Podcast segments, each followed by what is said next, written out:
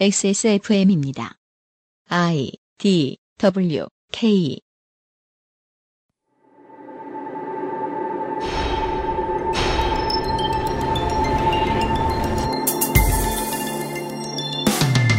어제 말씀드렸듯 그것은 알기 싫다의 아시아 이야기는 같은 패턴의 비극이지요.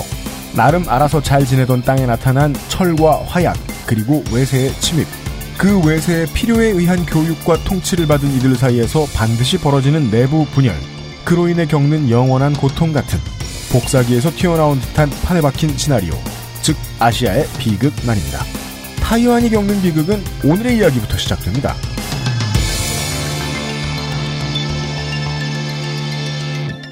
히스테리 사건 파일. 그것은 알기 싫다. 주말이 밝았습니다. 히스테리 사건 파일. 그것은 알기 싫다의 책임 프로듀서 UMC의 인사드립니다. 포승줄에 꽁꽁 매여 있는 유면상 씨가 옆에 앉아 있습니다. 네, 안녕하세요. 유면상입니다. 반갑습니다. 네. 주말이네요. 주말을 맞아서 네. 시겁한 이야기 하나. 아르헨티나의 뭐 의사 단체에서 지카 바이러스는 원래 이름이 지어진 지 한 10년 됐다. 전 세계를 이 이름이 붙은, 물론 연구되면서 바이러스가 어떻게 변이 되는지, 어떻게 소멸되는지 이런 것들은 앞으로 더 연구를 해야 될 미래의 의제지만 여간에 발견되긴 했다. 그동안도 인류 사이를 돌아다녔다. 다만 최근에 갑자기 보고되기 시작한 소두증을 일으킨 것은 지카 바이러스가 아니라 특정 농약일 수 있다. 오, 그래요. 라는 이야기를 주장하는 사람들이 나타났습니다. 의사들이. 오. 그리고 그들이 지목한 농약은 그것은 알기 싫다 해서 한 번쯤 언급한 적이 있는 몬산토 출신입니다. 이 몬산토의 살충제죠. 보통 농약이 아니라. 예. 네. 살충제가 소두증을 일으킨다고 생각하면 이거는 상당한 공포 마케팅이 됩니다.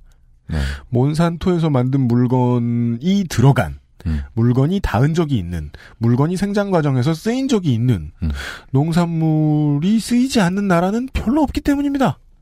일부 법을 제정해서 꾹 틀어막고 있는 나라에도 어떻게 다른 형태로 가공된 식물이나 곡물들이 들어가 있을 수 있습니다. 네. 그거는 이제 잊혀질 이야기긴 한데 왠지 제가 되게 오래 기억하고 있을까 봐 알려드립니다. 자세한 참고가 필요하신 분들은 그것은 알기 싫다의 대한미국 시리즈를 참고를 하시기 바라고요. 저는 이 사드 정도를 사주는 호구짓을 대한민국이 뭐 1, 2년 한 것도 아니고 정확히는 66년쯤 했다고 여겨집니다. 한두 해 한 것도 아니고 당장 있을 겁나는 건 오히려 몬산토의 살충제 쪽에 좀 더 가깝더라고요. 그래도 경제력이 강화되니까 큰 걸 지르잖아요.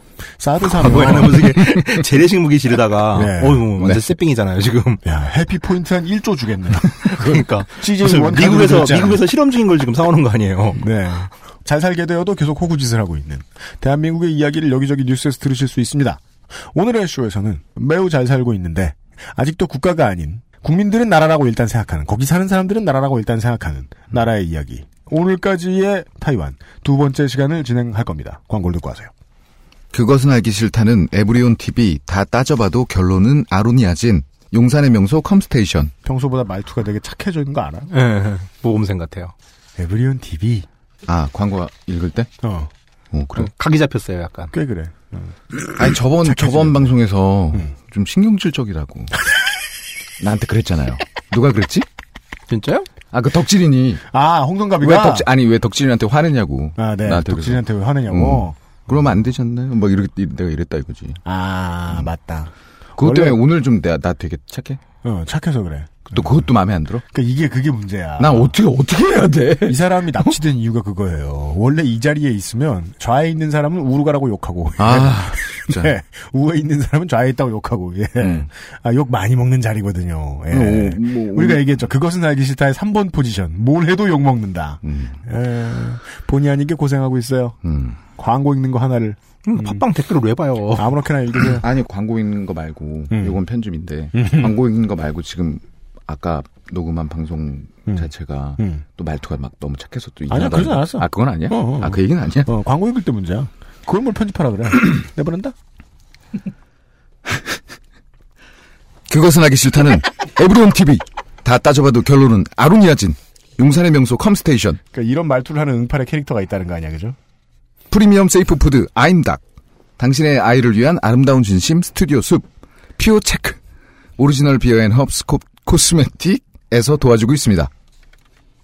다시 할까? 아니야. 미안해. 눈치보게해서. 아, 난 너무 힘들어. 이렇게 해도 욕먹고 저렇게 해도 욕먹고. 그 이대리도 얼마나 힘든지 알아? 이거 지금 100번을 거는 거 있어, 이놈이. 근데도 긴장해가지고 시비 거는 것처럼 됐잖아. XSFM입니다. 이대리, 맨날 살 뺀다면서 점심에 웬 소세지야? 에이, 과장님. 이건 기름지고 짠 마트 소세지가 아니고요. 아임닭 닭가슴살 소세지예요. 어? 이것도 닭가슴살이야? 한 입에 먹기 편하게 생겼네? 아이 참, 과장님. 아임닭 큐브잖아요. 국내산 현미가 들어가서 정말 부드럽고 다이어트에 딱이라고요. 질리지도 않고 먹기도 간편해서 요즘 다이어트하는 사람들은 다 이거 먹어요. 닭가슴살을 가장 맛있고 간편하게 먹는 법, 프리미엄 세이프 푸드 아임닭.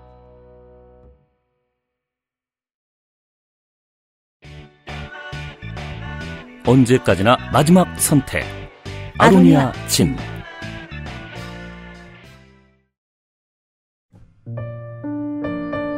스튜디오 숲 도곡점의 포토그래퍼 김미옥입니다.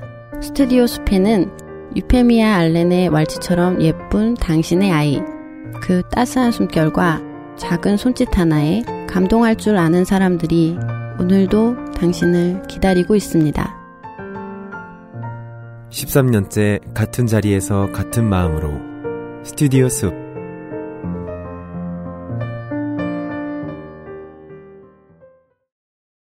같은 자리에 있다고 해도 먹고 살 땐 먹고 살아야 됩니다. 이런 광고를 들으시고 난 다음에 같은 자리에 쭉 있으니까 아무 때나 가도 되겠지 이렇게 생각하시는 분이 있을지 모르겠는데, 애는 금방 큽니다.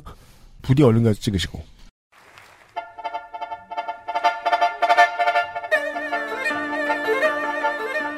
대하 4급, 오늘까지의 타이완 제2화, 처음이자 마지막 독립. 사람들이 대만섬이라고 부르는데 그렇게 읽는 것을 지양하자고 하는 움직임도 있는데요. 일단 말은 통하니까 저희들은 혼용 정도는 하겠습니다. 예, 중국과 관련된 시사 방송을 들으시는 많은 어르신들이 되게 불쌍해요. 옛날에 그렇게 부르던 걸 지금 그렇게 못 부르게 만들잖아요, 많이. 예, 타이완섬이라고 불러줬고 대만섬이라고 불러줬습니다. 어디에 있는가, 그동안 어떤 사람들이 어떻게 살았는가, 그리고 본격적인 명나라와 청나라와의 관계, 그러면서 생기게 된 역사, 그러면서 바뀌게 된 그 땅의 주인, 그 땅의 얼굴들에 대해서 이야기를 했고, 이제 현대 근처까지 왔습니다. 이렇죠.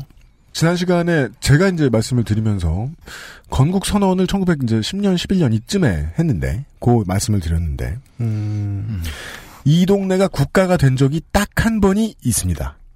그러니까 뭐 여러 나라의 법으로 다 보았을 때도 여기를 국가로 부르지 아니할 수 없는 상황이 된 적이 딱 한 번이 있다고 기록에 나오는군요. 그리고 그 기록상 그게 1911년, 12년이라면 공화국이 된 걸로 하면 아시아에서 필리핀 다음으로 두 번째입니다.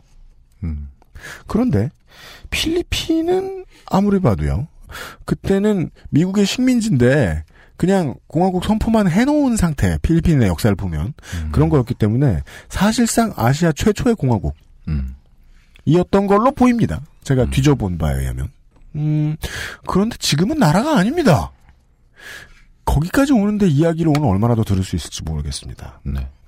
대만 가장 큰 하천 환타님이 다시 한번 나와주실 시간입니다. 안녕하십니까. 어서 오십시오. 네. 웃으면서 어서 오세요 해주세요. 네. 어서 오세요. 고마워요. 유면상 씨 불쌍해요. 네. 아, 예. 해달라면 다 해줘요. 아, 그래요? 처음이자 마지막 독립. 19세기로 가죠. 네. 세상은 이때 되게 빨리 움직이죠. 원래부터 청나라의 직접 지배력 자체가 약했던 타이완섬은 아편 전쟁에서 중국이 대패하고 홍콩이 할양되던 한 1840년대쯤 가면은 통치력이 아예 닿지 않는, 예, 완전히 무주공산에 가깝게 됩니다. 네. 이때 본 사건이 하나 나는데요. 1871년, 아니 뭐 연도는 뭐 기억 안 해도 돼요. 그러고 나서 몇 년 더 지나서 오키나와 본섬에서 오키나와 편을 들으신 분들에겐 도움이 되겠죠. 네. 이제 듣던 이름이 나옵니다. 야에야마와 미야꾸 열도로 가던 곡물납부 선박이 좌초가 돼요. 네. 그러니까 뭐냐면은 미야꾸랑 야에야마에서 세견선이 이제 조공선이 오키나와 본섬으로 가서 곡물을 그 끔찍한 인두세로 거둔 곡물을 맞습니다. 나하에 주고 돌아가던 중에 좌초가 돼가지고서 어디로 가냐? 타이완 남부로 좌초가 됩니다. 이 일대는 타이완의 선주민 중 그러니까 아까 말씀드렸지만 현재 인정하는 16개 부족 중에 네. 파이완족이라는 사람이 사는 지역이었는데 네. 이때 원인을 알 수 없는 이유로 물론 이 원인은 일본 측의 발표에 의한 원인이 있는데 네. 이후 얘기를 들으시면 알겠지만 이게 식민지를 만드는 과정에서 만들어진 사건일 가능성도 좀 있어서 그 이유를 말하지 않을게요. 네. 그런 거는 믿을 애매한 수 없죠. 이유로 네. 예, 69명의 생존자 중 54명의 원주민이 파이완족에 의해서 살해돼요. 그러니까 일본이 아니라 오키나와 사람이죠. 정확히 말하면. 네. 근데 이 해는 청일 수호 조약이 맺어진 해이기도 해서 일본 정부는 바로 청나라에 그러니까 청나라와 일본이 수호 조약을 맺고 그 해에 바로 이 사건이 발생하는 거예요. 그래서 너희 나라 원주민들이 너희가 점유하고 있는 대만 섬의 원주민들이 우리나라 사람, 오키나와 사람이죠. 오키나와 사람을 죽였어. 항의를 하죠. 그랬더니 청나라 정부는 좀 궁색해지는 거죠. 아까 네. 나왔던 말이 또 나옵니다. 아니, 화왜? 네. 아니 걔네는 화해 변방의 주민들이야. 우리나라 아니야. 우리 통치권 바깥의 땅이거든? 이라는 게 공식 대답이에요. 네. 공직자들은 이렇게 대답합니다. 걔네들 세금도 못 받았어 우리. 일본은 이 말을 듣고 정말 기뻐서 막 손주딸을 안고서 팔짝팔짝 뛰었을지도 몰라요. 아싸 네. 전쟁. 네. 내 거다. 가자. 자, 곧 이어서 그러니까 1874년이니까 3년 후 3,000명의 일본군이 나가사키를 출발해가지고 타이완을 정벌하러 갑니다. 네. 그리고 정확히 말해 타이완족 거주지를 점령합니다.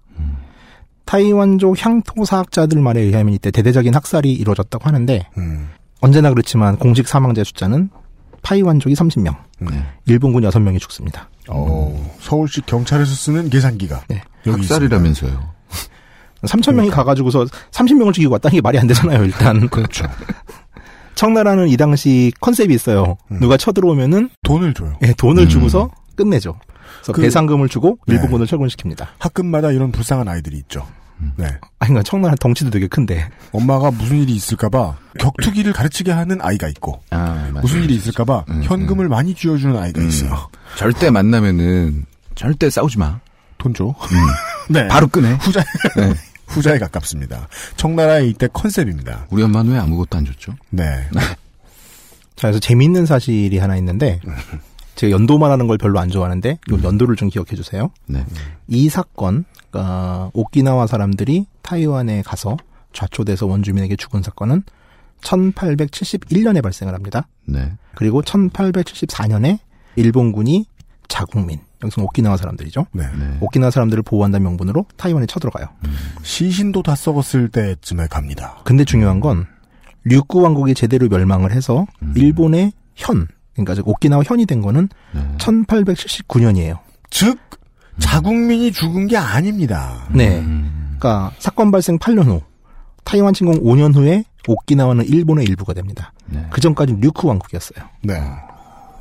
즉 일본은 이 사건에 대해서 청나라에 항의하거나 법적으로 지랄을 할 근거가 전혀 없었던 거죠. 그러니까 청나라의 지갑은 참 쉽게 열린다는 것을 하나 알 수 있습니다. 그렇죠. 예, 사실 확인도 안 하고 돈을 줍니다. 아무튼 타이완은 이제 메이지 유신 이후에 힘을 키우는 일본에게 첫 번째 스파링 파트너가 됩니다. 네. 오키나와가 아니었어요. 타이완이 먼저 깨집니다. 그러네요. 그러네요. 네. 그리고 일본군이 선택한 것은 타이완 내 한족도 아니에요. 선주민들을 골라서 조준 타격을 하죠.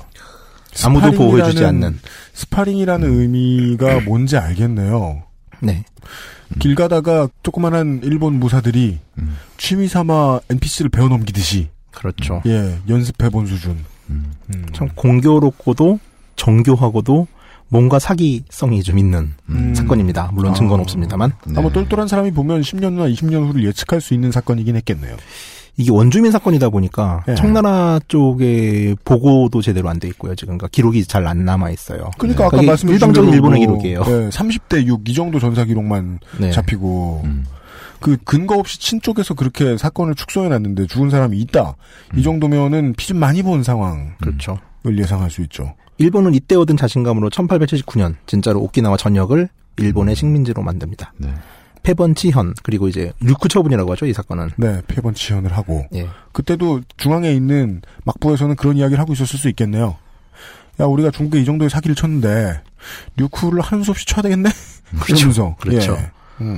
자, 그리고 여기서 지금 중요한 거는 청나라가 오키나와 사람들, 그러니까 뉴쿠 왕국 사람들을 일본인이라고 일본이 주장을 했는데 여기에 대해서 문제 제기를 안 하면서 암묵적으로 오키나와가 일본 영임을 인정해준 사건이기도 한 거예요. 그러네요. 예. 물론 뭐 대세에 큰 영향은 없었을 것 같습니다만 수호조약 이후로 청이 가지고 있던 외교적인 파워는 거의 거세된 상황이라고 그렇죠. 봐야 하니까요. 하여간 청은 그냥 아닥션 모드네요. 여기까지는. 그렇죠. 1879년 이제 류쿠 처분, 오키나와를 일본의 식민지로 만든 사건이 발생하고 14년 후에 이번엔 한반도에서 또 어떤 사건이 발생하고 네. 일본군은 다시 한번 몸을 풀 수 있는 기회를 만듭니다. 네. 바로 전봉준의 지휘하에 한반도 삼남지방을 들끓게 했던 가보농민 전쟁이 시작되는 거죠. 네. 네. 뭐 여기는 많이들 아실 테니까 한때 농민군은 조선 정부와 화약을 맺고 삼남지방에 집강소를 만들어서 농민자치를 실시했던 적도 있었죠. 네, 승승장구합니다. 예. 하지만 이 멍청한 한반도의 지배자들은 자신들의 내부 문제에 외세를 개입시킵니다. 이번에 사드를 좀. 네. 자, 네. 2차 봉기 때 청군을 개입시키고요. 농민군의 그렇습니다. 3차 봉기 때 일본군을 개입시킵니다. 그렇습니다. 이 사건을 만들고 외세를 개입시켰던 분도 결국 나중에 일본군한테 죽죠. 그렇습니다. 예. 농민군은 우금치에서 엄청난 패배를 기록하고 이제 한반도에 눌러앉은 일본군과 청군의 철군 문제가 대두되는데 네. 얘네들이 한반도를 무대로 전쟁을 한 번 더 벌입니다. 네. 이게 바로 청일전쟁이죠. 그때와 지금이 상황이 굳이 다르다면 타이완에다가는 군대 보내서 뭐 하기는 좀 귀찮은데 걔네들은 화웨니까. 우린 가깝잖아요. 그리고. 예. 근데 조선반도는 좀 더 쓸모있죠. 네. 군사적인 중요성이 많이 다르다. 미래의 자신들의 주메어가 되줄. 아시다시피 청나라는 이때는 뭐 청나라의 컨셉이죠. 또 패배합니다. 그렇습니다. 네. 그리고 이 사건을 계기로 일본은 아시아의 챔피언임은 최소한 만방의 과시를 하죠. 이 패배의 결과로 1895년 청나라의 리홍장과 일본의 그저께 우리나라의 안모 선생님한테 돌아가신 이토 히로부미가 시모노세키에서 조약을 맺었어요. 네, 제가 보는 교과서는 이런 거예요. 이런 거. 예. 안모. 타이완의 저 왜 근데 안모예요? 그냥요. 아. 네. 타이완의 너무 강조해서 보수 언론들이 그죠. 아, 그것 때문에 빡친 잉여들 많았죠. 아니, 네. 트잉여들이 그냥 얘기하고 노는 거였는데 근데 이거는 트잉여 아니어도 누구라도 당연히 이상하게 생각해야 되는 게 그 의사께서 돌아가신 날 혹은 뭐 사형이 집행된 날 혹은 그 의거에 성공하신 날 이런 걸 기념하면 모르겠는데 무슨 1차 공판 기념일 뭐 이게 이상하잖아요. 그건 그냥 나 애인 없어 죽겠다 이놈들아 이 소리 아니야. 그렇죠. 예. 시모노세키 조약은 뭐 국사 시간에도 많이 배우셨을 거예요. 근데 이제 우리는 1조만 주로 배우죠. 1조는 한반도와 관련된 내용입니다. 왜냐하면은 네. 청일 전쟁은 한반도의 지배권을 누가 갖느냐를 가지고 청나라와 일본이 싸운 거였기 때문에 그렇습니다. 근데 뭐 조약상의 내용은 이래요. 청나라는 조선이 완전 무결한 독립 자주 국가임을 확인하고 독립 자주를 침해하는 조선에서 청나라에 대한 조공, 헌상, 전례 등을 영원히 폐지한다. 그렇습니다.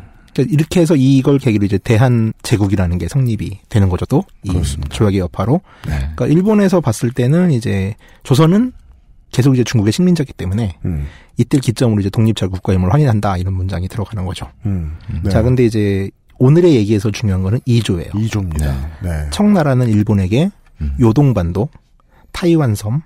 타이완섬 북부에는 펑후 제도 등 부속 여러 섬의 주권 및 그 지방에 있는 성노, 병기 제조소 등 모든 것을 일본 제국에 할양한다. 영원히. 네. 네. 자, 갑자기 타이완이 등장을 하고 이걸 일본이 가진다고 합니다. 전쟁은 청나라랑 일본이 했고 네. 물론 뭐 타이완도 청나라의 일부긴 한데 어찌됐건 이 전리품을 일본이 가져간다는 거예요. 그러니까 이 부동산의 소유권에 대한 물건에 대한 계약서는 지금 처음 나옵니다. 이때. 그렇죠. 예. 그러니까 불과 10수년 전에 중국은 이렇게 얘기했죠. 우리의 지배가 미치지 않는 타이완 섬이라고 했고 근데 이 섬이 이제 일본이 그냥 가져가게 되는 거고 타이완 사람들 사는 사람 입장에서는 날벼락이죠. 완전히. 싸움은 조선에서 했는데 최소한 조선은 망하는 과정에서 내가 뜯어먹히는 줄은 알고 있었어요. 그렇습니다. 물론 이제 숨이 붙어있는 채로 뜯어먹혔죠. 네. 되게 잔인하게. 네. 근데 여기는 자기가 뜯어먹힌지도 모르고 갑자기 내 나라의 소유권이, 내 나라가 내 국적이 일본으로 바뀌는 거예요. 네. 내가 중국 사람인데. 그러니까 조선에서 한 라운드 붙었는데 사실 뭐 중국 사람이라고 생각하는 사람도 있을 테고 타이완에서 나고 산 사람들은 그냥 여기 사람이죠. 그냥. 네, 예, 국적이 중요한 게 아니라. 예. 근데 일본이 된 거죠. 네, 여간의 조선에서 난 싸움으로 타이완이 아주 넘어갑니다. 네, 일본군이 이제 나가사키에서 가서 타이완을 점령해야 될 거 아니에요. 이런 점령하기 전에 해프닝에 가까운 사건이 하나 발생을 해요. 청나라 입장에서는 어찌됐건 뭐 자기네들한테는 계륵 같은 존재긴 했지만 타이완이 어찌됐건 내 재산 목록에는 있는 애들이었는데 이걸 빼앗기니까 억울한 거죠. 그리고 요동반도 같은 경우는 정치적 중요성 때문에 이때 이제 서구 열강이 삼국 간섭이란 걸 해가지고서 시모노세키 조약에서 요동반도를 일본이 가져가는 내용을 무효화시켜요. 맞습니다. 자, 청나라는 당시 타이완 순모, 그러니까 복건성, 푸젠성 안에 있는 순모가 타이완을 지배하는 최고 벼슬이었는데 네. 순모를 쏘사깁니다. 네. 이왕 일이 된 거 독립 한번 해볼래? 옛날 말입니다. 네. 쏘사긴다. 옆구리를 찔르는. 그렇죠. 네. 유혹합니다. 네. 네가 먼저 옆구리 꾹 찔렀니? 뭐 이런. 네네. 그 뭐예요? 그 하여간 독립해볼래? 네. 그리고 나라 하나가 정말 급조가 돼요. 참고로 이때만 타이완 사람들은 시모노세키 조약이 뭔지도 몰랐어요. 야. 그러니까 자기가 어떻게 되는지도 몰라요. 그러니까요. 왜냐하면 시모노세키에서 맺은 다음에 얘기 네. 안 해줬거든요. 그렇죠. 예. 그런 상황입니다. 그러니까 갑자기 청나라가 뭐 물러간대요, 자기네가. 그러더니 야, 니네 독립해 뭐 우우 막 이런 분위기가 되는 거예요. 그렇습니다. 신나잖아요, 그러면은. 시모노세키 조약이 체결된 게 1895년 4월 17일인데요. 타이완이 독립을 선언한 게 같은 해 5월 23일이에요. 그러니까 40일 만에 나라가 생기는 거예요. 그렇습니다. 한 달 10일이네요, 딱. 네. 네. 나라 이름은 타이완 민주국. 민주가 우리나라가 민주주의할 때 그 민주국이었고요. 네. 실제로 대통령제로 운영이 되는 독립선언을 23일 날 하고 시모노세키 조약 체결로 40일 후에 독립선언을 하고 이틀 있다가 독립선언식을 합니다. 그리고 타이완 순무였던 당경송이 총통, 그러니까 우리나라 대통령급이죠. 총통에 취임을 해요. 네. 서구식 공화정을 실시했죠. 여기서 이상해야 되는 그러네요. 포인트는 이거죠. 이렇게 빨리 하려면 오랫동안 독립을 준비하고 있던 세력이 있거나 갑자기 누군가에 불벼락이 떨어졌거나 야, 이 자식들아 빨리 독립하라 말이야. 그러니까 정말 안 하면 안 되는 무슨 사정이죠. 저 그거 어떻게 하는 건지 모르겠는데요. 야, 민주라고 이름을 붙인 다음에 나라 이름을 지은 다음에 아무나 들어가서 뭐 총통해. 그러니까 이제 이때도 시모노세키 조약이 일반 민중들은 몰랐지만 지식인들은 알긴 했었나 봐요. 그래서 이게 청나라가 쏘사긴 것도 사실이긴 하지만은 또 한 1,000명 정도의 그 의병을 조직한 아저씨가 가서 이 타이완 순무에게 협박을 하죠. 네. 야, 봉기할 거야. 너 빨리 네가 지금 순무니까 네가 앞장을 서야 돼라고 해가지고서 당경송은 울면서 총통에 취임을 합니다. 이겁니다. 의군이 와서 야, 우리가 군대는 조직해놨는데. 네. 사또 우리 얼굴이 돼주시오. 네. 오성이 필요하거든. 가서 이것만 입고 있어. 은퇴한 사람 막 불러오고. 끝입니다. 그리고 당시 네. 타이완 최고의 거부는 국회의장에 강제 선출됩니다. 그렇습니다. 그러자 이 국회의장에 선출된 분은 100만 양의 돈을 토해내고 중국으로 도망갑니다. 그렇습니다. 자, 이제 국회의장이 뽑히자마자 건국 일주일 만에 도주를 하고요. 네. 그리고 총통으로 뽑힌 당경송도 이 5월 29일 설과 6월 2일 설이 있는데 네. 다시 국회의장이 주신 없네요. 이 네. 돈을 들고 중국으로 튑니다. 그러니까 나라는 건국을 하고 독립선언도 했는데 국회의장과 총통이 없는 나라가 된 거고 승자는 총통이죠. 네. 의병 집단만 남아있는 네. 현금도 챙깁니다. 나라가 되죠. 6월 11일 독립선언식이 5월 25일이었으니까 네. 일본군은 바로 들어왔고 현재 타이페이를 점령합니다. 20일이 채 걸리지 않습니다. 네. 또 이제 타이완 사람들이 일을 가는 이완용급의 친일파가 있는데 이 오빠가 타이페이 사람들 설득해가지고 성문을 열어줘요. 아, 그렇습니다. 물론 뭐 잠시 후에 이야기가 나오겠지만 그 현재 타이완이 보는 일본에 대한 시각은 현재 한국이 보는 일본과는 사뭇 다른데요. 한국 사람들이 들으면 뜨아하죠. 네, 좀 깜짝 놀랄 정도로 다른데요. 예, 그건 너무 놀라지는 마시고요. 이따 얘기할 테니까. 그러니까 참 웃기죠. 이런 사람들은 꽤 많은 것 같아요. 역사를 뒤져보면. 지도자만 있어주면 열심히 싸울 사람들은 있어요. 그리고 지도자가 될 사람들은 그걸 아는 거예요. 야, 얘네들 만약에 내가 싸우겠다고 의지를 밝히면 되게 열심히 싸우겠구나. 좆됐다. 가자. 근데 지도자들은 번토로. 대부분 싸우다가 항복해도 지도자급은 또 목 안 자르잖아요. 어지간해서는. 뭐 그건 그런데 네, 밑에서 죽는 거지. 귀찮을 수도 있고. 예, 저를 거기 대입해보면 귀찮았을 것 같아요. 아유, 예. 정말 정말 물 한 잔 마실 시간 짧은 시간 동안 독립에 대한 의지를 불태웠다. 네. 예. 성문을 열어주는 형식으로 끝납니다. 아니, 이쯤 됐으면은 의지가 없었다고 봐야 되는 거 아니에요? 그러니까 의지가 있던 사람과 의지가 없는 거죠. 없는 사람들이 그러니까 갈리죠. 총통은 의지가 없었던 거고, 그렇죠. 밑에는 막 의지로 들끓었고, 네. 결국 현금을 챙기고 도망가고. 그러니까 막 어떤 뭐 의병하는 사람들이 도둑질하는 심정으로 들어갔을 거예요. 네. 그러니까 아까 판타님 말씀하셨잖아요. 시모노세키 조약에 대해서 어떤 식자들은 알고 있었다. 그러면 아 지금이 사기칠 때다. 그놈들이 나쁜 놈이야. 지금 개국해서 뭔가 수비를 해보든가. 얼른 해먹어야지. 네, 얼른 해잡숫자라고 생각한 사람들이 있었을 것이다. 그러나 위쪽에서는 아무도 호응 안 해줬다. 에이, 청빈하게 하자. 우리는 현금만 좀 주면. 홍콩으로 가 있을게. 이런 식의. 마카오로. 예. 지금 듣고 계신 방송은 성남시 중원고에서 더 잘 들린다는 히스테리 사건 파일. 그것은 알기 싫다입니다. XSFM입니다.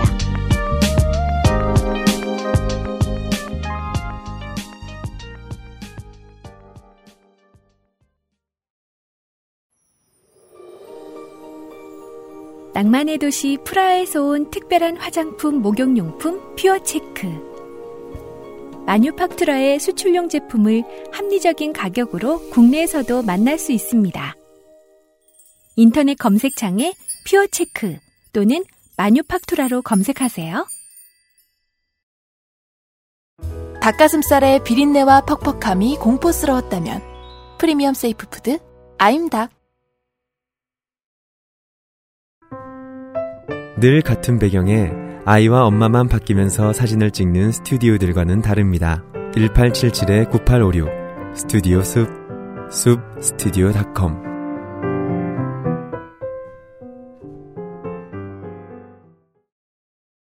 안녕하세요. 직업이 운전인지 컴퓨터인지 가끔 헷갈리는 컴스테이션의 이경식입니다.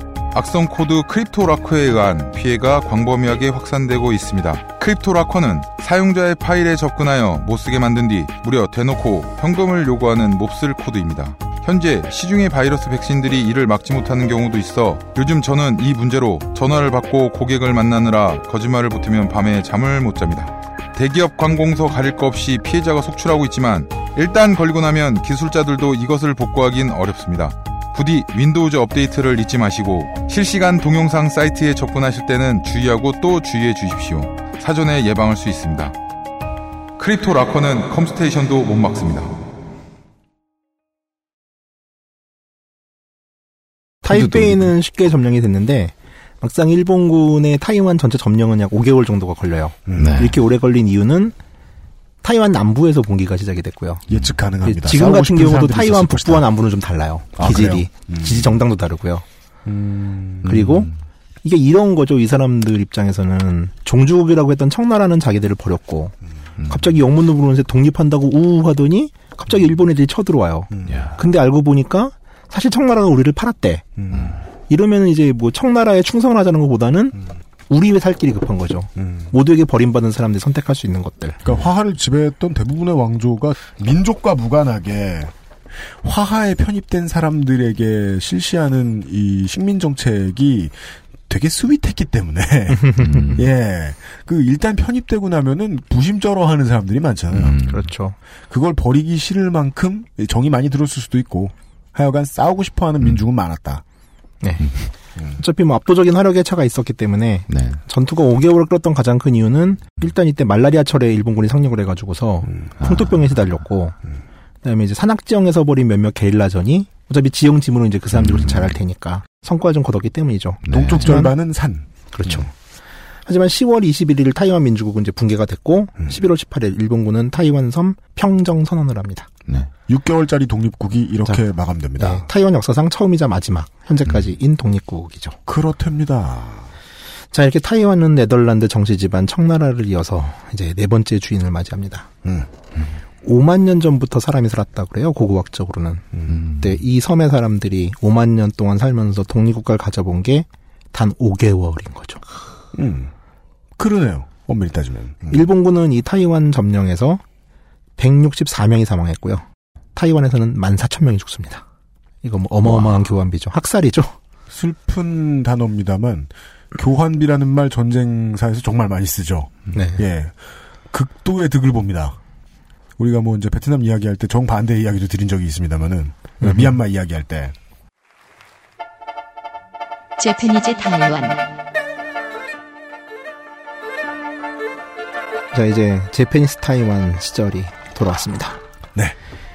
이후에도 이제 몇 번 언급이 될 텐데 일본은 이 타이완 지배에 상당한 공을 들입니다. 어찌됐건 그들에게는 첫 번째 식민지예요. 이런 거죠. 내가 산 첫 번째 인형이니까 얘는 이쁘게 머리도 빗겨주고 옷도 빨아입혀야지.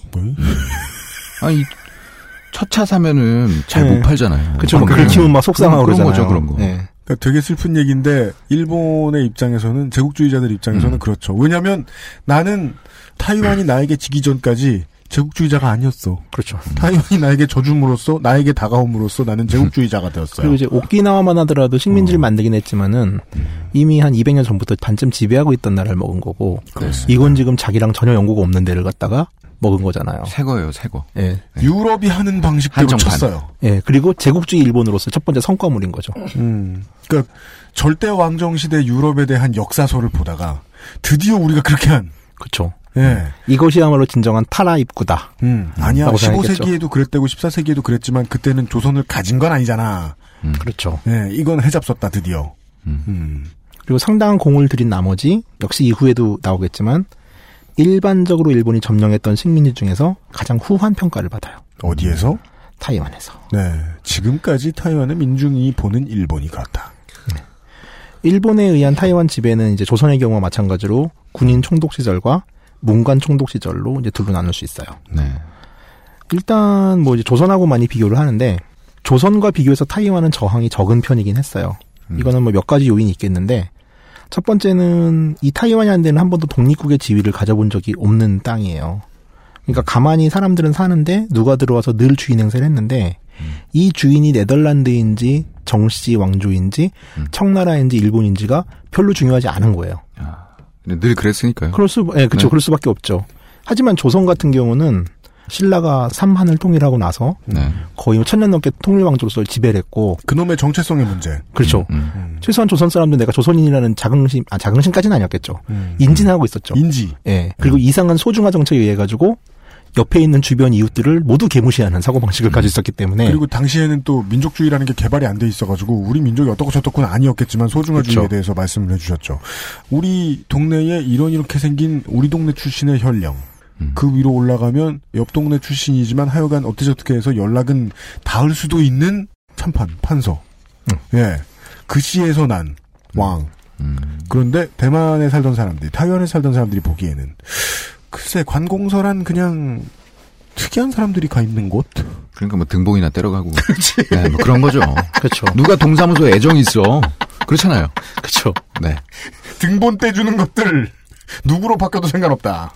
그러니까 누대에 걸쳐 자신의 나라를 가진 조선과 그렇지 않았던 타이완의 경우는 좀 많이 달랐고요. 두 번째는 당시 한반도는 저항 세력이 도망갈 수 있는 데가 있었어요.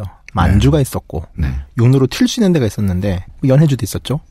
실제로 많은 사람들이 육로를 통해서 간도로 가고 맞습니다. 이 만주 일대에서 무장항쟁을 이어간 반면에 타이완은 섬나라예요. 이기려면 완벽하게 이기든가 질려면 깔끔하게 져야 되는. 네. 그러니까 몇몇 유력자들은 도망갈 수가 있었겠지만은 아까 보신 군대 단위가 조직적으로 이주를 하기에는 바다는 사나웠고 그렇습니다. 뭐 다 난민되기 딱 좋죠. 뭐 지금 시리아 난민들이나 이런 사람들 보듯이. 네.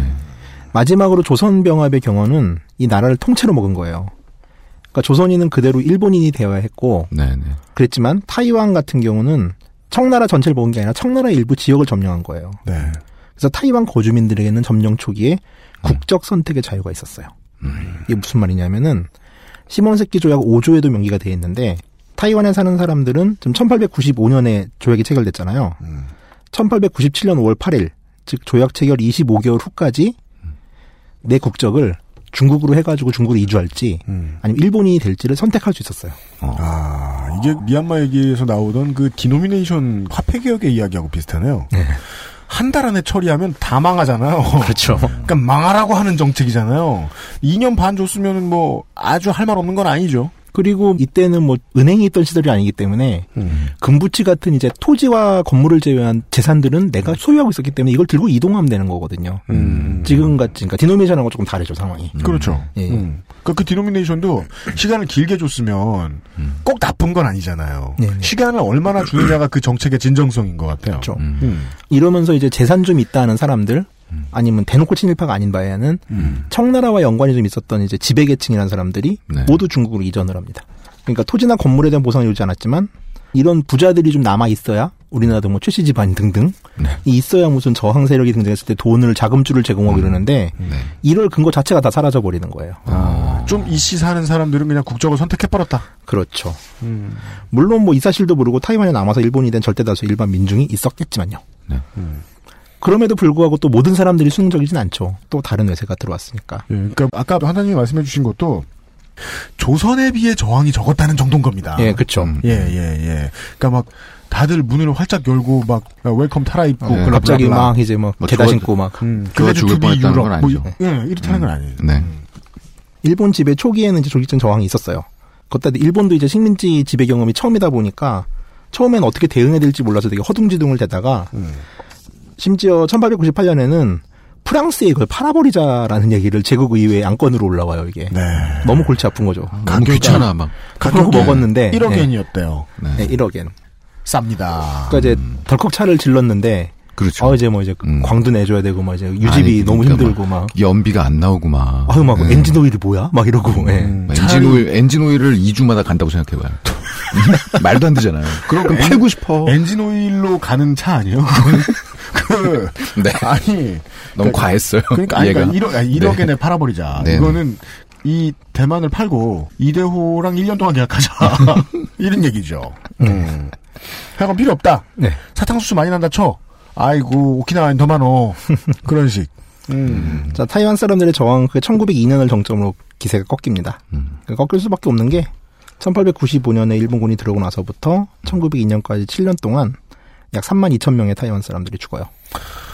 150만, 최대 잡아도 200만 정도의 인구였다고 치면은 1%가 넘는 사람들이. 네. 그렇죠. 예.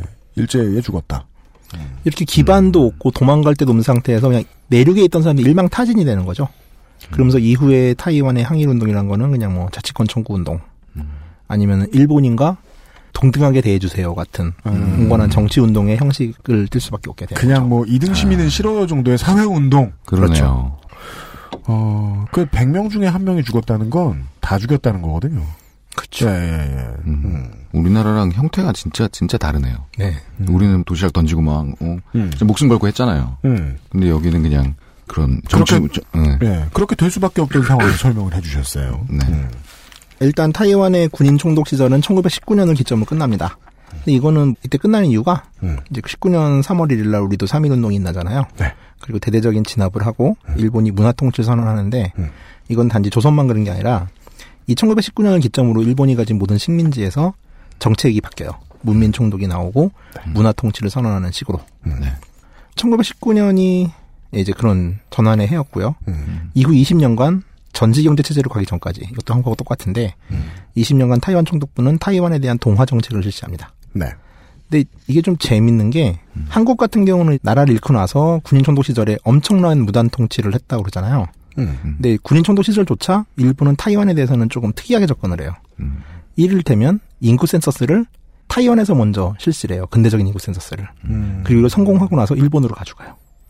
테스트베드네요. 네, 테스트베드인데 이게 근대화 정책 들이 좀 많이 이루어지고 한국은 이런 식으로 이용되진 않았거든요. 그러다 보니까 타이완에서 회복을 성공을 한 사례들이 일본으로 건너가는 식으로. 한국은 평창기지잖아요, 그냥. 그렇죠. 예. 그리고 식민지 방향 자체가 조선과 타이완은 좀 달랐는데 워낙 쓸모없는 땅이라고 여긴 바.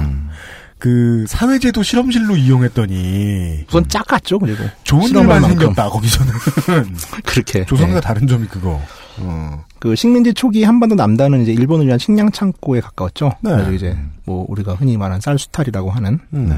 근데 북쪽은 이제 만주 공략을 위한 공업지대로서 성장을 했고요. 맞습니다. 네. 근데 타이완의 경우는 일단 일본의 부족한 식량 문제를 한반도가 담당을 했었고 사실 또 백길이 대한해협은 되게 짧지만 이 타이완에서 일본 뭘 들고 갑니까? 본토로 가려면 힘들어요. 네. 네. 오키나와 거쳐서 막 가야 되는데 그러다 보니까 이제 지리적 위치를 이용해서 무역항으로 개발을 좀 하죠. 그렇겠네요. 또 이 섬 자체가 사탕수수 산업이 있었기 때문에 당시로서는 이제 아주 가치 있는 상업 작물이었고요. 그래서 1905년 정도, 그러니까 식민지 초기죠. 식민지 당하고 한 10년 후부터는 소위 말하는 경제자립화에 성공을 해요. 경제자립화에 성공한다는 얘기는 산업혁명 이후 시대로 정착을 했다는 얘기인데요. 그렇죠. 그리고 네. 전공업 제품조차 자체 조달이 가능할 정도로 그러니까 자립경제를 구성하는 거죠. 타이완 안에서. 그러니까 이게 좀 한국하고 아주 달랐죠. 네. 조선이랑 너무 다르네요. 그러니까 뭐 물산 장려운동 이런 게 없어요. 이쪽 역사에서는. 이미 장려되고 있어요. 네. 어차피 타이완에 사는 대부분의 사람들에게는 이런 거죠. 그러니까 일본은 그전에 있던 중국이나 어차피 뭐 윗대가리들이 바뀐 건데 청나라 때보다 체계적인 거예요. 학교도 막 생기고 막 더 좋아진 거네요. 한국처럼 대놓고 수탈하는 네. 구조도 아니고 청나라는 그냥 내비뒀는데 네. 어디 화자만 써붙여놓고 그렇죠. 1930년대 뉴욕타임즈 기사를 보면은 진짜로 타이완에 대해 평하기를 아시아에서 일본 다음으로 발전한 곳이다. 30년대 NYT에 평행하면 네. 아 이런 통계들도 있어요. 그러니까 일본 통치 시대 취향률인데 요건 이제 대만 자료거든요. 타이완 자료인데. 네. 1904년 정도 식민지가 되고 나서 10년 후에는 일본인 아이들의 초등학교 진학률이 67.7%였고 네. 타이완 애들은 3.8%였어요. 네. 근데 전쟁 말기 44년으로 가면은 네. 일본인 애들은 초등학교 진학률이 99.6%, 타이완도 71.3%까지 올라가요. 엄청 올라갔네요. 네. 그러니까 이렇게 만족해야지. 그러네, 네. 그러네. 만족할 수밖에 없겠는데 그러네. 살다 보면. 그러니까 이러면 사실 민주적으로 주권을 줘서 찍어준 정부가 이래도 좋아하잖아요. 그럼요. 네. 근데 결과가 좋으면 자기가 찍었든 자기 칼로 옆에서 들어왔든 전향도 하고 그래요. 백성들은 좋아합니다. 자기 이익에 반해서 하는 거니까. 네. 그러다가 또 식민지치고 계속 운이 좋은 게 2차 대전 말기가 되면은 그때 오키나와 편에서 말했지만 오키나와는 거의 섬이 개박살이 나잖아요. 아, 네, 그 부분이에요, 맞아요. 그 인구가 3분의 1이 죽어요. 예. 네. 근데 문제는 여기선 미국하고 안 싸워요. 예. 원래 미국의 계획은 일본이 좀 싸움을 더 잘할 거라고 생각을 했어요. 네. 그래서 필리핀을 점령하고 타이완을 점령한 다음에 중국 남부로 상륙해서 국민당 군과 함께 중일 전쟁을 승리로 이끈다. 그리고 또 하나의 라인이 오키나와를 거쳐서 본토를 친다. 이 두 가지 길이었는데. 네. 일본군이 뭐 관타나몰 전투 이후로 이제 너무너무 힘없이 무너지니까 청나라의 마지막 트렌드를 따라하죠. 예. 네. 그러니까 타이완을 점령하거나 중국 남부 상륙을 할 필요가 없이 오키나와에서 직선으로 일본 본토를 공격하는 걸로 네. 방침을 바꿔요. 네. 그러면서 오키나와에서 이 생지옥이 발생하는 거죠. 그렇습니다. 이거를 타이완은 피해요. 네. 만약에 일본이 좀 더 싸움을 잘했다라면은 단계별로 오키나와가 됐을 거예요. 맞습니다. 그리고 오키나와 다음은 또 제주도였죠, 사실은. 그들의 길이. 네. 그렇게 예상을 하죠. 아까 처음에 해주신 첫 번째 분기의 문제였던 거예요. 일본이 좀만 잘 싸웠으면 제주도는 지금 같지 않았을 거예요. 예, 대만은 물론이고 네. 그렇죠. 그리고 중국이 지금 누구의 차지가 됐는가도 달라졌을 수 있다. 그럴 수 있죠. 예. 어찌됐건 유리했던 전황 때문에 타이완은 지옥 같은 뭐 집단 자결, 일본군의 전쟁 막판의 만행 이런 걸 거치지 않아요. 이게 참 씁쓸한 얘기인데 인간은 자기가 겪은 경험이 타자를 바라보는 시선이 될 수밖에 없죠. 네네. 네, 맞습니다. 내 경험이 제일 중요하다라는 말씀을 드리기 위해서 지금까지 일본이 얼마나 타이완에 공을 들였나. 타이완이 운도 좋았죠. 네. 그리고 일본이 약한 바람에 타이완은 어떻게 총칼을 피했나. 그렇죠. 예. 그만큼 일본의 타이완에서의 식민지 정책은 성공적이었고 일본 내 극우들의 부심의 상징이에요. 극우들은 늘 야, 조선 애들은 왜 저래? 도대체 타이완 애들이 이렇게 만족하는데 이 불만 많은 놈들 뭐 이러고 태놓고 이렇게 얘기하죠. 타이완 사람들은 당근으로 통치가 되지만 조선인은 채찍이 필요하다. 뭐 이렇게 이따위로 얘기를 하는 거죠. 사실 식민 정책의 근본이 달라서 나온 반응일 가능성이 매우 높은데도. 네. 예, 예. 타이완 사람들의 일본인에 대한 호감은 지금도 여전합니다. 네. 일단 뭐 타이완 노인들이야 뭐 언체 좋아해요 진짜로. 그래서 이건 뭐 내용을 아예 빼고요. 이것도 일본 극우 애들이 또 맨날 서베이를 하면은 이 노인 애들 데리고 서베이해요 극우 애들이. 그러면서 우리 되게 잘했어요 막 이러는데 그거 뭐 상상하기 어려운 일 아니잖아요. 당장 우리 집에 가면 우리 아버지가 박정희 때는 거리에 깡패가 없었다고. 그렇죠. 삼천교육 때 되게 좋았다. 그러니까 그런 데도 되고 아빠 그 깡패는 청와대에 있었잖아요. 그럼 이해 못합니다. 그게 무슨 소리인지. 네, 일단 이거를 준비하면서 한국인 청취자죠. 우리 이 방송을 듣는 분들은 생각하는 일반적인 상식으로부터 벗어나는 얘기들이 너무 많아가지고 좀 무서웠거든요. 그래서 일단 제가 가져온 통계는 타이완에 있는 민진당, 그러니까 지금 현재 집권당이 됐죠. 야당이었다가 그 민진당의 정책연구원인 국책연구원이라는 데가 있어요. 2006년도에 조사를 했는데 타이완 사람들이 가장 호감을 느끼는 외국인이 누구냐 했는데 일본인이 27.1%, 넘버원, 미국인이 22.7%, 중국인 11.1%, 한국인 9.3%였어요. 근데 2008년에도 재미있게 조사를 하는데 2006년 조사에 1, 2, 3, 4 위만 가지고 설문을 짰어요. 그랬더니 일본이 40.2%가 나왔죠. 네. 엄청 좋아하네. 네. 그러네. 엄청 좋아해요. 한국에서 느낀 감정 다르고 일본도 되게 타이완 사람들한테 친근감을 더 느끼고요. 맞습니다. 왜냐하면 일본은 자신들이 실패한 대동아 공영권의 가장 이상적인 모델을 타이완에서 찾거든요. 그러니까 우리가 전쟁에서 이겼으면은 모두 타이완처럼 해줘가지고 이렇게 잘 살려고 했는데 우리가 망했어요. 찡찡찡찡 되는 게 일본 극우 애들이다 보니까 네. 예상은 할 수 있을 것 같아요. 딱 조선 빼고는 다 잘해줄 수 있을 것 같기도 해요. 아니 중국 애들을 더 갈궜어요. 아 물론 네. 그런데 네. 그러니까 중국은 뭐랄까요? 일본의 입장에서 이제 그런 표현을 들은 것 같아요. 너무 넓은 평원에 모여 있는 양떼들 같다. 치기 힘들다. 그런 점에서 관리가 힘들다. 우리 올 말쯤에 만주국 한번 해볼래요? 그러니까요. 네. 그런 얘기를 하다 보면, 네. 그러니까 일본 얘기를 우리가 조금씩 하게 되잖아요. 왜냐하면 동아시아의 역사를 허구헌날 이제 한타님은 나오시면 이야기하게 돼 있는데 동아시아의 현대사를 얘기했는데 일본 안 나오긴 어려워요. 그렇죠. 일본 얘기를 하지 않는 이상 어려워요. 그렇죠. 근데 그렇게 따지면 일본이 진짜 주인공인 스토리는 한반도의 북쪽에 있죠. 그렇죠. 예. 한반도의 북쪽에도 있고. 그때 조선인은 또 일본인과 중국인 사이에서 1.5인 일본인으로서 네. 뭐 모두가 독립운동을 하지 않았을 거 아니에요. 네. 뭐 매우 그렇습니다. 네, 또 슬픈 얘기가 있습니다. 매우 그렇습니다. 언제 예. 하죠 이거는 진짜. 그 얘기 진짜 엄청 드라마틱하죠 다. 드라마틱하거나 네. 개까이겠죠. 네. 개까일 겁니다. 네. 저희가 드라마틱하게 까일 거란 얘기였어요. 그렇죠. 예, 예. 네. 일제시대의 이야기를 했는데 이상하죠. 듣기에 하나도 안 불편합니다. 이렇게 두 가지 형태로 얘기해보죠. 원래 불편할 거라고 예상하고 들으셨던 분들은 되게 안 불편하셨을 거고 원래 아무 생각 없이 들으셨을 분들은 되게 불편하셨을 겁니다. 그럴 수 있죠. 네. 예, 일본이 잘 통치한 사례를 들었습니다. 이게 방송을 하다 보면 뭐 미얀마 편에서는 갑자기 민족 영웅 아웅산이 일본군이 돼가지고서 미얀마를 해방시키질 않나. 저희가 혹은 조수이강 환타께서 이 일제시대의 이야기를 하기 위해서 고조선부터 뛰어넘어 오셨어요. 달려오신 거예요. 네.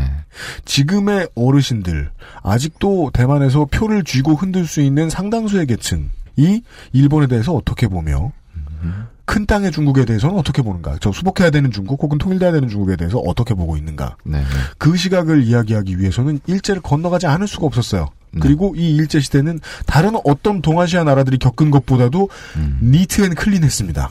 그 말씀을 드리지 않을 수가 없었습니다. 그래서 지금 한 2시간 떠든 것이지요. 어제까지 합해서 말이죠. 네. 민족주의자분들은 더 일본의 지배를 민족주의자분들. 예, 빠는 게 아닙니다. 예, 타이완에도 분명히 이제 뭐 정신대 문제도 있고요. 예, 많은 문제가 있어요. 네네. 혹시 오해하실까봐. 그러니까 보편적인 정서가 이렇다는 거잖아요. 네. 제가 그런 게 아니라 그러니까 타이완 사람이 그렇다고요. 네. 그러니까 보편적인 우리 이제 그대로 이게 웃긴 단어 아닌데 되게 웃긴다. 민족주의자분들을 위해서 저희들이 한국의 전쟁 범죄사 특집을 준비하고 있어요. 시원하게 한번 들어보세요. 나중에 하여간. 결국은 각 지역별 환타의 시나리오. 기승전 일제. 까지 전달을 해주신 조수이강 환타님. 네. 이번 주에 수고 많으셨습니다. 다음 주에 다시 뵙겠습니다. 예, 감사합니다. XSFM입니다. 그래도 부모님 선물인데 이것저것 따져봐야 하지 않을까? 디톡스 효과, 혈액순환 개선 효과, 항산화 효과, 활성산소 억제. 다 알아보셨나요? 비교하실 필요 없죠? 언제까지나 마지막 선택. 아로니아 진.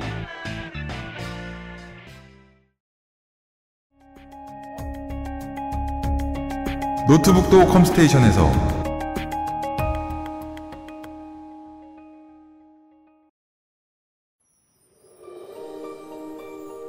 낭만의 도시 프라하에서 온 특별한 화장품 목욕용품 퓨어체크.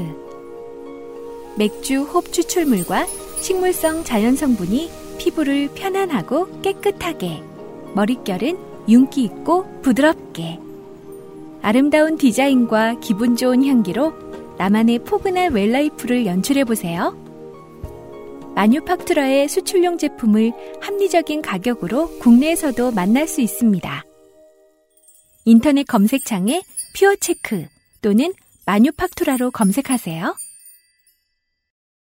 까놓고 얘기해야죠. 빅그린 광고를 하다가 이 퓨어체크 광고를 하고 퓨어체크 광고를 하다가 빅그린 광고를 할 때 아, 동전의 양면처럼 느껴져요. 왜요? 광고업자가 얼마나 사악한 놈인가 이런 생각을 하게 돼요. 빅그린 광고를 할 때는 천연 유래 성분만 들어있어서 향기고 뭐고 거품이고 뭐고 매우 합리적이다. 퓨어체크 광고를 할 때는 아, 냄새가 짱이다. 기분이 막 좋아진다. 성분이 뭔지 알 바 없이? 예. 빅그린 광고를 할 때는 다 천연 유래 성분이므로 향기도 독하지 않고 세지 않고 거품도 별로 안 나는데 맞아요. 개운하다. 기분 좋다. 뭘 써도 기분이 좋대. 결론은 뭐죠? 팔겠다는 겁니다. 팔아야죠. 일본은 이렇습니다. 병참기지로 삼으려는 나라에서는 족칩니다. 땅이 넓은 나라에 가서는 성질 나쁜 담임 선생님이 80명 있는 반을 한꺼번에 다스리고 있는 것처럼 얘 때리고 쟤 때리고 얘 때리고 쟤 때리고 너네들 왜 이렇게 말을 안 되냐고 막 뭐라 그랬습니다. 그러다가 작은 땅에 우리가 그다지 쓸모도 없는 땅에 가면 이뻐해주고 막 정원 가꾸고 사회 사업을 그러니까 정원을 갖고 그게 되게 중요하잖아요. 척식을 하기 귀찮으니까 거기서 정원을 가꾸는 거야. 그래놓고 정원에서 이렇게 뛰어놀게 해주고 학교 세우고 학교 세우고 병원 세우고 병원 세우고 개도 기르고 대만산 개가 일본에서 심은 유명한 개가 있을지도 몰라요. 마음은 똑같습니다. 영원히 해먹겠다. 영원히 해먹으시려고요? 아니요, 저 말고. 빅그린 팔고. 아, 빅그린하고 퓨어체크, 아, 그렇구나. 영원히 해먹어야지. 그 얘기잖아요. 잘 지금. 돼야 돼요. 예. 지금 자기 고백. 네, 그렇습니다. 향기가 많이 나도 기분이 좋을 수 있습니다. 어르신 세대 얘기 약간 이제 자유 중국 얘기하면서 자유 중국이란 말 되게 이상하죠, 청취자 여러분. 20대 여러분들이 들으시기에는 중국 자유여행처럼 느껴지실 거예요. 좀 싼 여행 상품. 299,000원. 근데요, 심지어 제가 기억이 이제 환타님 말씀을 들으면서 났는데 자유중국이라는 말이 익숙해지기 전에는 대만의 존재를 모르시던 어르신들도 많았던 것 같아요. 타이완과 타이를 헷갈리시는 분들이 되게 많았던 게 제가 기억이 나요. 우리말로 쓰면 태국과 대만이잖아요. 그렇죠. 네. 되게 헷갈려 하시는 분들 많았어요. 근데 저는 안 헷갈렸어요. 왜냐면 저는 부루마블 세대니까. 아, 타이완 되게 싸죠. 20만 원. 부루마블 세대면 타이완이 짱 만만해요. 그러니까 타이완 샀으면 X바 뭐 이런 식으로 이렇게 칭하고 그랬었어요. 타이완 따이나 사고. 뭐. 그렇지만 부루마블에 나와 있는 도시하고 나라 있죠. 네. 경제 강국이었다는 뜻이었거든요. 그때. 그렇습니다. 예. 그때 80년대에 그런 말 많이 했죠. 옥토퍼스 시절에 막시무스 옥토퍼스 시절에 아시아에 네 마리 용인이 해가지고 네네 그렇죠? 맞아요 네 마리 용. 그 흔적이 가장 많이 남아 있는 게 우리 광고주로 얘기하면 컴스테이션입니다. 지금까지도 PC에 들어가는 웬만한 중요한 물건들은 다 대만에서 나왔어요. 그렇습니다. 예 메인보드 대만산. UMC. 네, 유나이티드 마이크로칩스. 네, 맞아요. 예. 에이서, 뭐 이런 거. 네, 에이서. 아서. 그러고 보니까 우리가 지금 아시아의 네 마리 용을 다 했어요. 홍콩, 싱가포르, 타이완이니까. 그렇습니다. 그래서 용만 까는. 그렇습니다. 아, 의미 두려 그러신다? 어떻게 알지? 여간에, 이렇게 얘기하죠. 일본이 깔아준 베이스를 깔아준 공업화로 중흥할 수 있는 배경을 중국이 걷어찼고 그것이 북한이라고 보통 아시아 현대사에서는 봅니다. 네. 중국이 걷어차지 않았더니 그렇게 잘된 나라가 대만이죠. 예, 중국이 들어가서 또 풍지박산 내지 않았더니. 그럼 일본을 지금 되게 칭송하시네요. 그러니까 다시 한번 그 얘기를 할 수밖에 없어요. 저는 이제 우리가 얘기할 때도 그 동네 어르신들은 어떻게 생각했겠더라 라고 말씀을 많이 드렸는데 미얀마 때는 70%에 달하는 메인 민족은 서로를 미워하는 쪽으로 늙어들 가셨을 것이다. 네. 근데 대만에서는 아 일제 때 이거 해놨고 저거 해놨고 무슨 뭐 건설 사고나 안전 사고 같은 거 일어나면 일제 때 지은 건 안 그랬다. 이건 우리 어른들도 그런 말하는 거예요. 우리 그렇죠. 어른들도 한국 우리 산업화 은행 건물이나 뭐 이런 거 보면서 네 우리 산업화에 대한 추억이 되게 많잖아요. 장년층에서. 근데 남쪽에 있는 한국 대한민국은 산업화 시절이 일제 시대가 아니라 박정희 시대니까 박정희가 곧 일본인 것 같은 거예요. 대만으로 굳이 표현하자면 그 부분이 되게 많이 조심스러웠습니다. 그렇네요. 네. 그 부분을 설명하기가 너무 어려워서 저는 이제 방송 작가나 기자들의 마음을 이해를 했어요. 이거 이제 환타님 준비하신 거 얘기 많이 들으면서. 네. 예. 대만의 과거사를 내놓을 수가 없습니다. 한국 언론에. 일본을 예뻐하게 된. 통계를 뽑으려도 막 피해야 이게. 그래서 예. 양안 관계를 제대로 조명할 수가 없습니다. 그렇네요. 진짜. 예. 중요한 전제를 환타님이 십자가를 지고 깔았습니다. 여기서 친일 문제가 불거지면 환타 탓.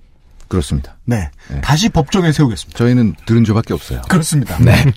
고개를 주걱거리고 그냥 앞에 있었기 때문이에요. 강요에 의한 자백이죠. 그렇습니다. 네. 네. 박유하 교수 월급도 압류당했다는데. 그러니까 말이야. 나도 출연료 압류당하고. 예. 아니구나. 그러면 법정에 가져가는구나. 네. 그렇죠. 어차피 압류당하실 것 받지 마세요. 네. 약간 이적 발언은 서슴치 않는 저수위강 환탄인가. 다음 주에 다시 만날 수 있도록 하겠습니다. 저희들이 비교적 시사교양 프로인데 네. 이번 주에는 계속 지난주에도 그렇고 교양 쪽으로 가고 있죠. 네. 왜냐? 전운이 들이우고 있습니다. 아, 네. 둥둥. 선거가 다가오고 있기 둥둥. 때문이죠. 선거 방송이 시작되기 전까지는 네. 저희들은 이런 교양 이야기들로 여러분들 계속 만나뵐 수 있도록 하겠습니다. 그 사이에는 한동안 오늘까지의 타이완에 대한 이야기를 좀 드릴 거고요. 네. 어디 가서 양안관계에 대해 매우 잘 알고 있는 쯔위 열혈팬 고등학생들을 만나도 지지 않게 만들어드릴 자신이 있습니다. 다음 주까지 귀 쫑긋하고 들어주시기 바랍니다. 다음 주 업데이트도 놓치지 마시고요. UMC 책임 프로듀서 피납지인 유명상 씨와 김상주 엔지니어 이현아 공보수석이 다음 주에도 노력을 하고 있겠습니다. 다음 주에 뵙죠. 안녕히 계십시오. XSFM입니다. IDWK